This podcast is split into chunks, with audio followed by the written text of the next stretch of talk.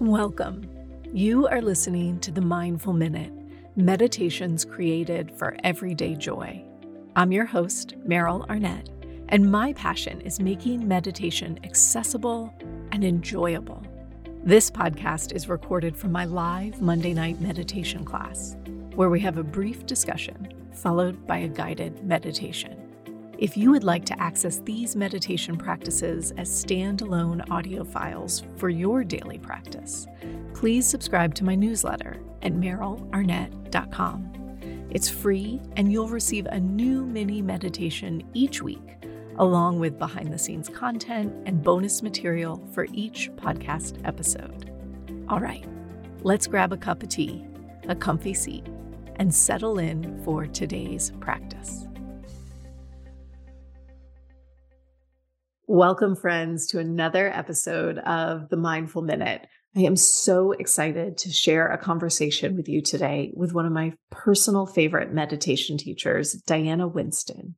Diana Winston is the director of mindfulness education at UCLA, the author of several incredible books on mindfulness, a former Buddhist nun, and one of the teachers who really helped give words in my in my practice she helped give words to an experience i was really craving in my own meditation practice so today we are going to talk about her newest release this is a second edition of fully present which she co-wrote with Dr. Susan Smalley.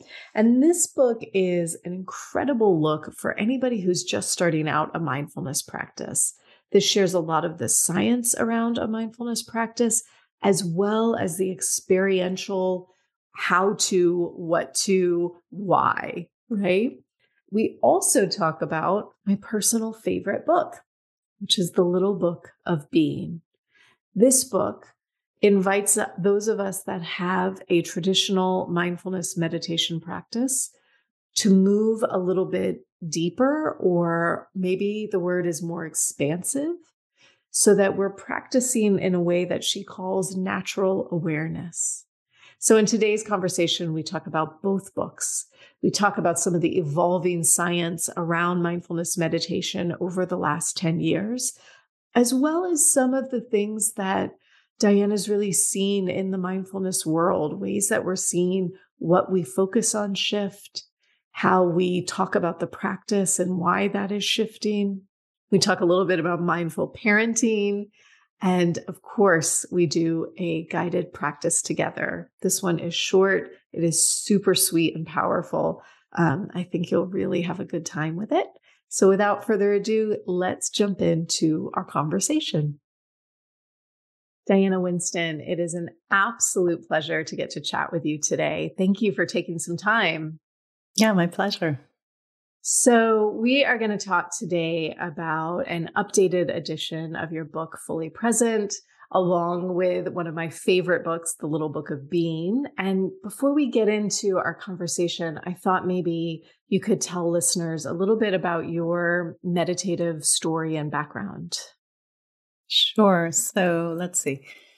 I got started in meditation right after college. I was I left college very lost, confused. What am I doing with my life? Ended up in India, in Dharamsala, where the Dalai Lama has the government exile. And I, there, everybody around me was doing Tibetan Buddhist practices. And I was like, no, I'm an activist. This is weird. I'm not into this. I was very skeptical. I remember actually sitting in the back of, I would, I kind of wanted to go and hear. So I would sit in the back of teachings and take like a giant chocolate bar and open it up really loudly and be very annoying, I'm sure.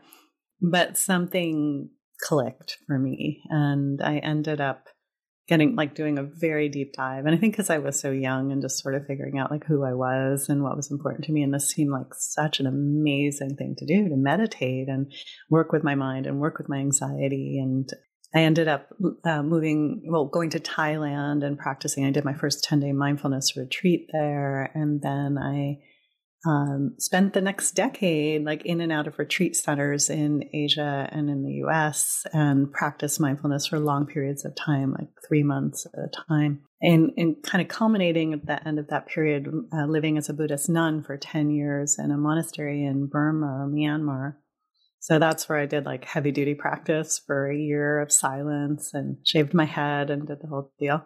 And when I came back from that, I got started to be trained as a teacher and started teaching mindfulness retreats and and but as I so I was kind of a Buddhist teacher for a number of years, but I was very interested in how these teachings could be brought out into the world in a more secular way and that I thought that they could benefit people no matter what their background.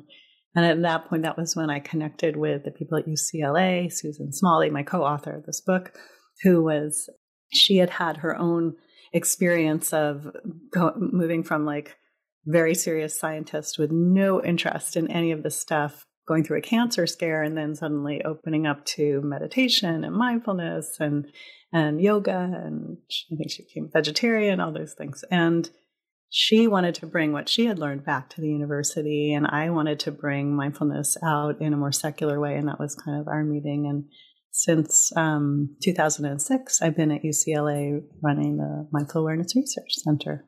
Mm. And so your book, Fully Present, was my understanding of it is it was really your vision to bring forth this book that you could recommend to students that felt secular. And because you co wrote it with um, your colleague, you have both the science and the experiential in it, correct? Yeah, that was the vision that it would be both a scientific you know, an overview of the science, a lot of the scientific issues around mindfulness, and then also the practice, like how do you do it? What is mindfulness? But with a lot of deep dives into working with emotions, dealing with physical pain, um, relational mindfulness, working. I mean, there's a, just a whole wide variety, and then a lot of the science behind it, both both um, you know the specific mindfulness studies, but also some of the kind of like interesting issues related to the, the topics we were looking at. I'm really curious about your students at UCLA. Like, is is mindfulness a degree? Are they just taking a class? Like, tell me a little bit about this. Okay, so we do a lot of different things. We do programs for the community, which means LA, and now since the pandemic, we've gone global and mm. we have mm. students all over the world. But the UCLA students specifically, they um, can take our classes, but we have some four credit courses. So they can get we don't have a degree program or we're in we're based in the psychiatry department but they can do a they can do like a six week summer course or a nine week spring course on on mindfulness and get credit for it and mm. these courses are now packed that we're turning people away because the students are benefiting so much from it yeah. I can imagine. That's incredible. So you've just released a second edition of the book. It's been about 10 years, right? Since the book yes. came out. Is that correct? Uh-huh. And there's an afterword that has some of the newer science, some of the ways that the mindfulness world has evolved over the last 10 years. And I'm curious a bit about what's really caught your attention. What are you paying attention to yourself? Well, one of the things that I've been very involved with for the last about 12 years or so has been the training of mindfulness teachers mm. and really helping to ensure that these next generations of teachers have the kind of professional skills that they really need to be good teachers because prior to some of the work that I've been doing others as well that kind of like you could do a weekend workshop on mindfulness and say you were a mindfulness teacher. I mean there was no whatsoever. It was like we called it the wild wild west of mindfulness. So I started training teachers through our a program we have called the Training in Mindfulness Facilitation in 2011, and from that and in com- working with a number of colleagues, we worked to develop standards in the field for the um, the we have the, now the International Mindfulness Teachers Association, which accredits 200 hour mindfulness training programs and then credentials people who go through them. Mm. And that's intended also to have like an ethics board down the road and many things to kind of really support the field, continuing education, things like that. So for me, I think that's where it, in my heart it, it lies, like the thing I care the most about. And so what I've seen in the last decade is that there's been there's a difference between how I was training teachers in 2011 and how I'm doing it now in 2022. And I wouldn't say it's significantly different, but there are more issues that weren't dealt with back then. So, for instance, trauma informed teaching has become a much bigger important piece of what what a, a you know a, a, good teacher needs to be able to teach mindfulness. So some understanding of trauma sensitive or trauma informed teaching issues of accessibility for instance like how do you teach to different populations to populations who have disability who, who can't hear can't see can't um, people who are neurodivergent. You know, these are all these questions that are very much coming coming into play for teachers. And then the relationship of mindfulness to um, issues of diversity, equity, and inclusion is a big piece that has grown significantly in my programs, and I think in the field. So, um, so there's lots of, and, and also the relationship of mindfulness to social justice.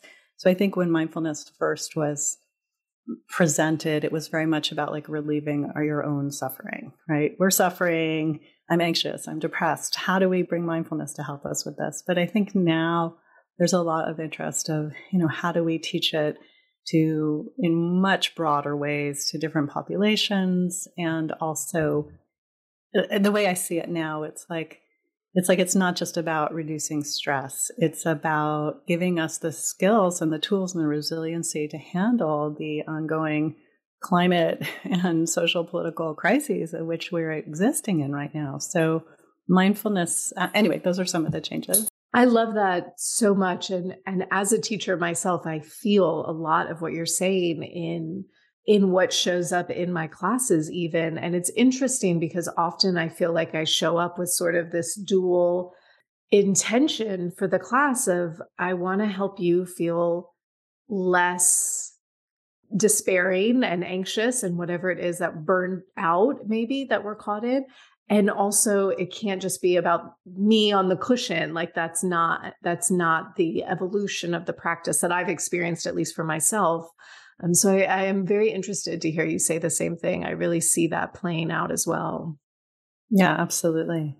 I noticed one of the things that really caught my eye that you pointed out, you listed, and you just did as well, but you listed some of the things that are maybe causes of, of concern or points of attention, especially as mindfulness has become this like billion dollar enterprise that now exists.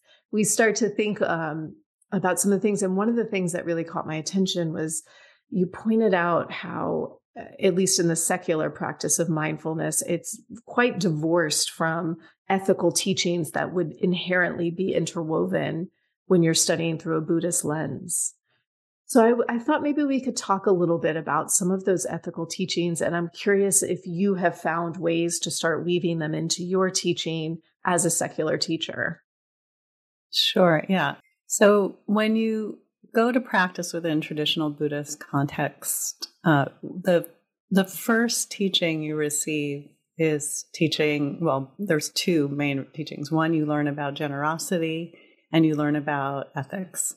And those. So when I practiced in Myanmar, I would say like 30 to 40, maybe even 60% of the talks that my teacher gave were about ethical behavior. It was mm. like, sometimes I'm like, oh no, not another talk on don't kill. Of course, we can all benefit. But so, so when you're, and, and, and in the historical religious context of Buddhism, you have like like the monasteries are in this generosity relationship with the villagers and the towns and cities. So there's so they they offer them food they go an alms round every day to get fed. And there's this whole like intersection of generosity and ethics or moral virtue right? So that is like bottom line buddhist teaching 101 when it, mindfulness kind of got extracted in this more mi- mindful way as opposed to it, for mindfulness out of Buddhism. Those teachings didn't come in explicitly. So that's not to say they're not implicit because I 100% believe they are, but it isn't what we meet people with out of the gate. You know, we meet people with, are you stressed? Let's try meditation. Here's what works. So so to answer the second part of your question, I've been I mean, on one hand, training teachers we we spend a lot of time on ethics and having their own professional ethics and how do they not their own, but one that like suits, you know, serves the field, right? So, so we're very much like trying to support them. And, and I have seen that many, many teachers, I wouldn't say 100%, but most teachers tend to be ethical people who are embodying these qualities of ethics and kind of giving that, like, that energy, energetically, I don't want to say like that, but giving it to the students, right? They're embodying it and that's what they're modeling and that's what the students are saying, seeing. And there's a whole movement within the mindfulness field to think about like how do we teach ethics? And so we've done that. I've done I've taught a whole bunch of courses on mindfulness and ethics that are based on the Buddha's five precepts, which seem to, you know, people really like because they want to know like how does this apply to daily life? It's really about behavior. But I'm very specifically teaching it and saying like this is not because I teach in academia, I can't be like, this is what you have to do. You cannot kill, you cannot steal. But here's what the it, they think in Buddhism. Here's what, how it's aligned with mindfulness. You know, go for it, practice. So I think it's it's finding it's weaving in in different ways. Yeah, I do. It's interesting because I I very much feel the implicit teachings and i saw i even noted there's one study or a couple studies that you and your colleague highlighted that showed this at least increased tendency towards kindness in general from meditators versus non meditators, which is so lovely and promising. And yes. may we all meditate and exhibit that kindness. But as I was reading that, I started thinking in my own teaching, how much do I explicitly talk about ethics? And I don't really know that I do. So I was really grateful for that little nudge to pay attention to what I'm what I'm assuming people take from the practice and how we might benefit by hearing it said. Absolutely. And I'm happy to share some of the curriculum on it if you want to see it. I would love to talk to you about it. it. For sure. Okay, so if it's okay with you, I want to take a pivot to a book that was published a little while ago, The Little Book of Being, mm-hmm. which um, I shared before we started recording, is one of my all time favorite books. And if you're a listener and haven't heard this from me before, it's the one I recommend the most.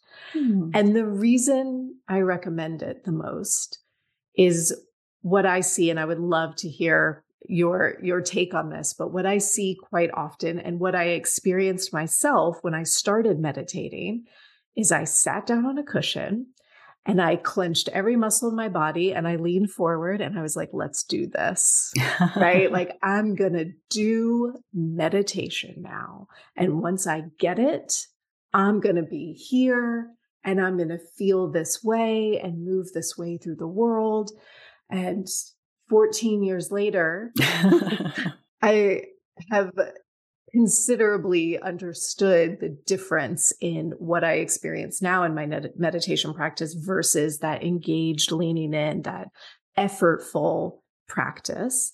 And so when I picked up this book, I opened it up and I read these words, something along the lines of there's nothing to get and nowhere to go. And I was like, oh. So I would hmm. love to hear a little bit about uh, your evolution into this natural awareness that you talk about in the book. Yeah, well, I'm so happy to hear it was meaningful for you. Yeah, you know, this is a, this is sort of speaks a little bit to an earlier question, like the ways in which the mindfulness field is growing and expanding. Like originally, they weren't teaching ethics, and now there are ways you can study that. So there's mindfulness is a lot of people have experienced and understand it in kind of like the stereotype that's out there like pay attention to your breathing and just keep doing that and that's what that's what mindfulness is. And some people also know okay well it's also pay attention to your emotions your mental states things like that. But there's a whole range of teachings that have to do with much more like you're saying, not effortful, deliberate mindfulness, but a much more open, spacious practice that I call natural awareness. That is taught. It's it's taught some in the Southeast Asian teachings that they, a lot of the other ones come from, but it's also taught in the Tibetan Buddhist teachings. It's and you see it in like Hinduism in different ways, but but it but it's it to me it's part of mindfulness. It's so it's instead of focusing in a narrow way, we can focus in a wide open, spacious way and rest our attention and not try so hard, just like you're pointing to, and begin to even notice awareness of awareness itself, which is not an easy thing to do. It's definitely more of an advanced practice, but we can what i've found in in looking at practices over the years is there's this what i call spectrum of awareness where awareness can be very narrow it can be sort of ordinary it can be wide open just like a camera can take a telephoto lens picture take an ordinary picture it can take a panoramic lens. And so so there are different practices that we can do with each one and my to my knowledge at the time when i wrote the book and it came out in i guess 2019 there wasn't anything out there in the secular world about these types of teachings. They were taught more like esoterically, like, okay, these are the secret Tibetan teachings. And I was just like, no, this is, this is something that anybody can do. They can, they, and, and in fact, a lot of my students were practicing in that way. That was the thing. Cause I would say, okay, here we're going to do this practice. And students would say, well, that's what I'm already doing. Mm. You know, mm. so I, my goal with that book was to make really accessible, simplify, and like open up people to this m- much more spacious end of mindfulness practice. So that's kind of the, the lowdown. You achieved the goal, in my personal opinion. uh, thank you. so you ha- in the book you have uh, practices that are called glimpses, which I love, and they're at least my understanding please correct me if i'm wrong but my understanding of it is is it's really an invitation to almost like i think of it as layering it into my practice. So i, I have not abandoned the way that i sit down and close my eyes and i do indeed hone in on my breath and i do the classical practice that i have done as long as i have practiced. And somewhere in there i experimented with layering in some of these glimpses these little ways and I like that you offer several and say, like, some of these won't work and some of these might work and some will work sometimes and not other times. And we get to experiment. The one that really works for me personally, and it still does all the time, is you offer an invitation to sort of take in the visual field, see the things, and then see if you can see, sense the space instead of the things themselves. And every time that works for me. All right, I have a question for you. When you yeah. say it works, what does that mean for you? It means so for some of them, I'll be like, that feels interesting, or I sense where it's going, but I still feel like I'm um, understanding it through my brain. And with the one about the space, it is almost like a physical sensation that when I visually shift my attention from the physical thing to the space, it's like my internal experience go gets broader. Mm. And so I feel a sense of more like a uh, openness in my practice where I'll just sit like I get into that I set into that space I guess and mm-hmm. I'm like I'm in that versus a thing with the boundaries that's my that's the way that I experience it yeah that's great I mean that's that's what we're aiming for is different I mean I don't want to get too like people have all different experiences. Yeah. But that open, spacious practice that's not about the me, me, me doing, doing and much more a state of being, which is why I call the book the little book of being. Like that's that this is what it's a roadmap towards. So yeah, you got it. Do you have a favorite practice in the of those sort of natural awareness practices? Is there one that jumps out for you? A lot of the ones that I mean, I do different ones at different times, and sometimes I like the ones that like sort of expand out in all directions, expand out physically, expand out sound, expand out with the eyes, and so and then just rest in that state of expansiveness. And then sometimes into that, I like to throw quotes or things that are meaningful that sort of turn my mind in that direction. A practice, I don't even know if this was in the book, but a practice I've been doing a lot lately is almost imagining that I'm like a mountain, that there's a mountain, and the mountain is boundless and and has no base or circumference and and that I'm sitting within it and that mountain is presence and you're just resting in the presence and that's really fun. So that's one I've done more recently, but I play with it a lot.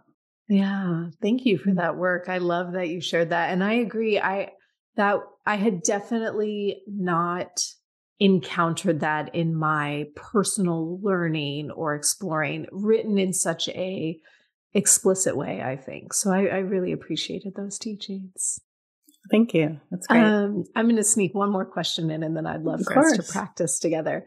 So, one of the lines in your bio that just made me smile so much was that most of your mindfulness practice now is is being mindful with your daughter. Yes, you have like a teenage daughter. Is that Yes. I have two I have two little children, four okay. and eight. And I often, like daily, I think I didn't know this is why I started meditating, but this is why I yeah, started you got meditating.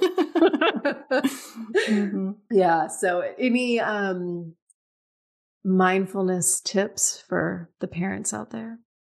Yeah, well, okay, so a couple of them that come to mind. First of all, the big question we often get people will call our center and they'll say, Will you teach my child to meditate? And usually I take that as we need to teach you to meditate because I mean, kids, little kids, there's a kind of natural quality already about them of just being aware and present in the world as they get older, obviously it changes and there's issues with the regulation of, you know, their emotions and so forth. But so the parent parent modeling it is like the key thing for being mindful with your child. So what kinds of small practices? So i know being a parent not much time. That's like the number one thing about being a parent. So how can you find little time like glimpse practices little interventions where you just do it on the spot and you just take a moment to feel your feet take a moment to rest and look take in beauty take a moment to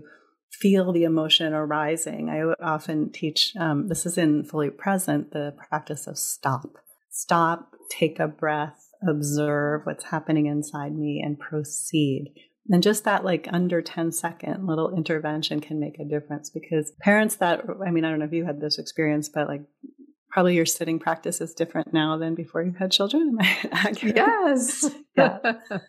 so, um, so it's, so it's like these little glimpses throughout the day to help you stay centered so that you model it so that you don't yell at your kid or you yell at them mindfully and then make a decision to do it differently, you know, which is another approach.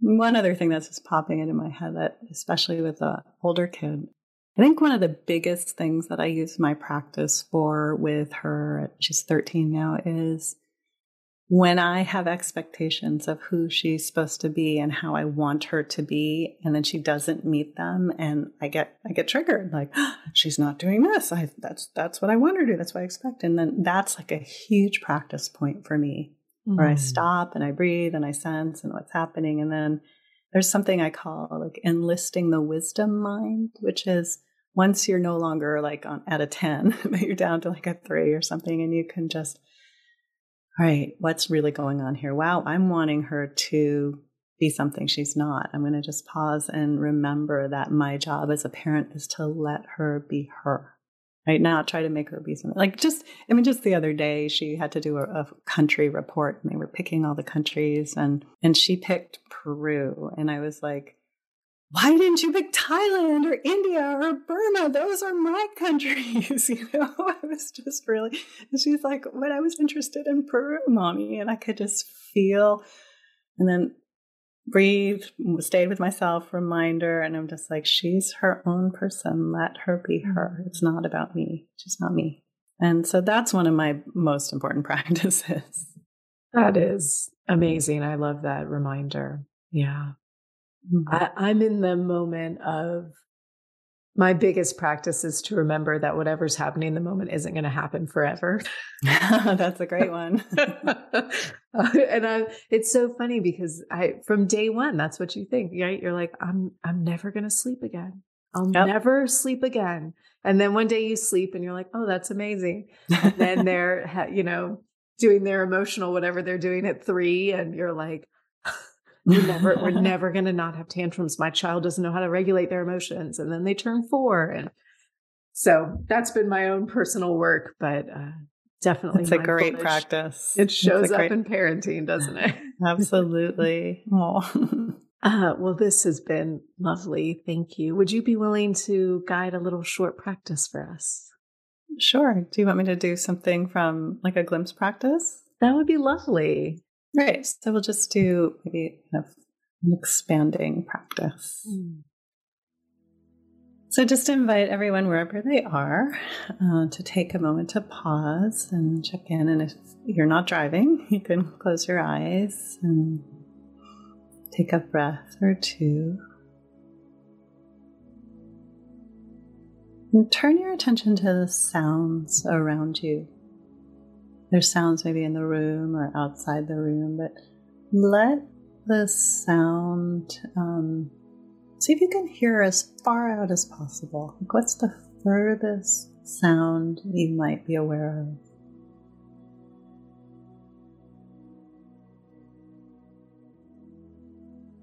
And now notice your body, and you can feel your body present. There might be vibration, heaviness, tension, tightness, softness. Imagine that you can feel beyond the barrier of your skin. So you can start to, as if your body were to expand out, you can feel out into the space around you. So imagine almost like a balloon that the body begins to expand and just your feeling sense, like sensing out to the left and to the right, to the front and back, above and below. And allow that expandedness to just go as far as you can. Just breathe and really have fun with this. Don't take it too seriously. And now add the hearing in. So we're expanding our body, we're expanding our listening. And we can also expand our visual field. So if you open your eyes and try to look peripherally rather than what's right in front of you. Just sort of have a expansive view, taking in the periphery. Know, feeling the expanded body, expanded sound. And just take a minute to rest here. Like no pressure, but just be in this expanse. Nothing to do, nowhere to go. Just be.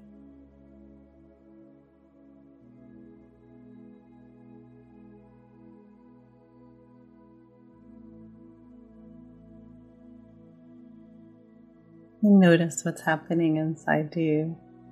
You can always come back to your breathing. You can always shut your eyes. You could play with getting expansive and then coming back, con- contracting to just the simplicity of the breath. So let's just take one breath with awareness. And then when you're ready, you can open your eyes.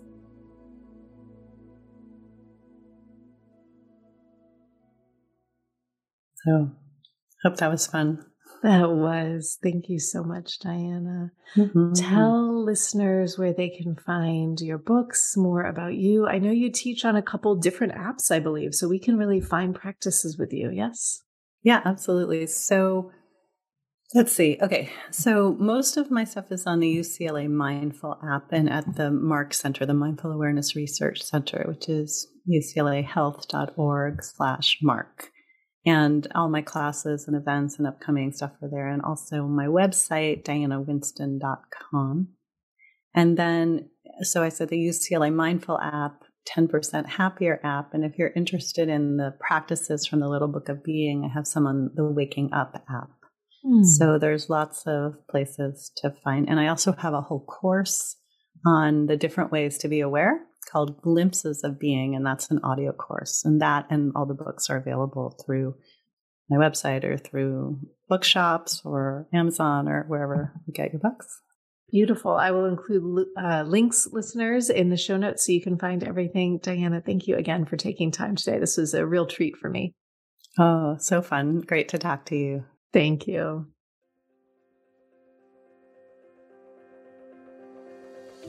Thanks for listening to the Mindful Minute. If you enjoyed today's episode, please consider sharing it with a friend or leaving me a review wherever you get your podcasts. This helps others to find the show, and let's face it, we could definitely use more meditators in this world. The Mindful Minute is recorded on Muskogee land and produced with the support of Madeline Day Production Management and Brianna Nielsen Virtual Assistants. To join my live classes, ask questions, or learn more about my teacher trainings, please visit merylarnett.com. Thanks again for listening. I'll see you guys next week.